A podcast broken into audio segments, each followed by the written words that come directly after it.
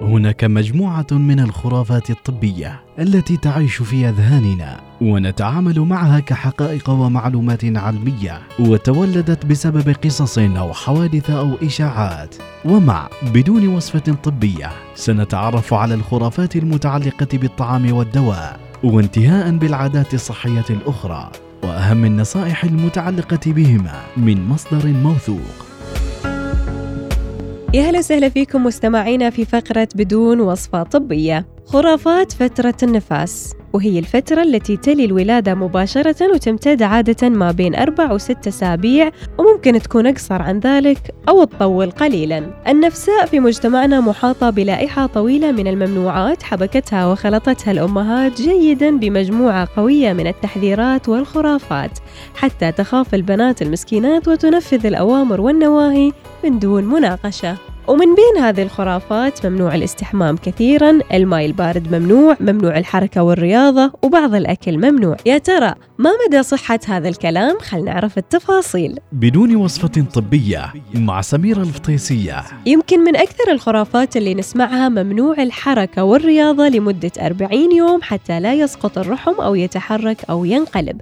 الحقيقة العلمية تقول باستثناء تعب الأيام الأولى بعد الولادة فإننا ننصح النفساء بالحركة والرياضة قدر المستطاع مع التأكيد أن الرحم لن يسقط من مكانه فهو مثبت بأربطة وعضلات قوية قد حملت الجنين وسوائله ومشيمته. إضافة إلى ذلك المشي والحركة وبصورة خاصة في الأيام الأولى وبعد الولادات القيصرية مهم جدا حتى لا تحدث جلطات دموية في الساقين. الخرافة الثانية تقول يجب عدم شرب الماء البارد والحقيقة العلمية تقول يجب على النفساء الإكثار من الماء الدافي أو البارد كما تحب وتفضل الماء والسوائل بصورة عامة لأنها تحتاجها لعملية الرضاعة مع التأكيد على أن الماء البارد أو الساخن راح يفيد الجسم جدا ولن يضره. أما في خرافة تقول ممنوع بعض الأكلات على النفساء مثل السمك الملوخية البامية البرتقال أو الجرجير.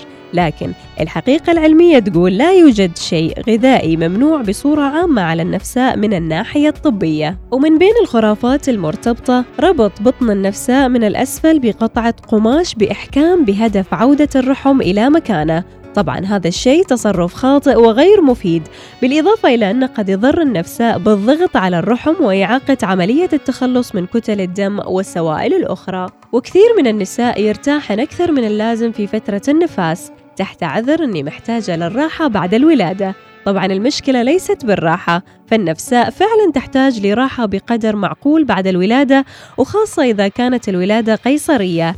المشكلة عندما تتعدى هذه الراحة حدودها الطبيعية وعادة ما يصاحب هذه الفترة فترة غذاء دسم عالي بالسعرات الحرارية حتى ترمى النفساء عظامها. كما يقال بالعامية والنتيجة وزن زائد ودهون متراكمة. وبعدها البحث عن حلول سريعة لإنقاص الوزن واللجوء إلى حبوب وخلطات التنحيف عديمة الفائدة. على كل الصحيح أن نشجع النفساء على الحركة الخفيفة منذ الأيام الأولى بعد الولادة والعودة لممارسة الرياضة متى أحست بالقوة والنشاط حسب القدرة والاستطاعة. وسلامنا لكل الحوامل. والله يعطيكم الصحة والعافية وتقومون بالسلامة إن شاء الله. بدون وصفة طبية.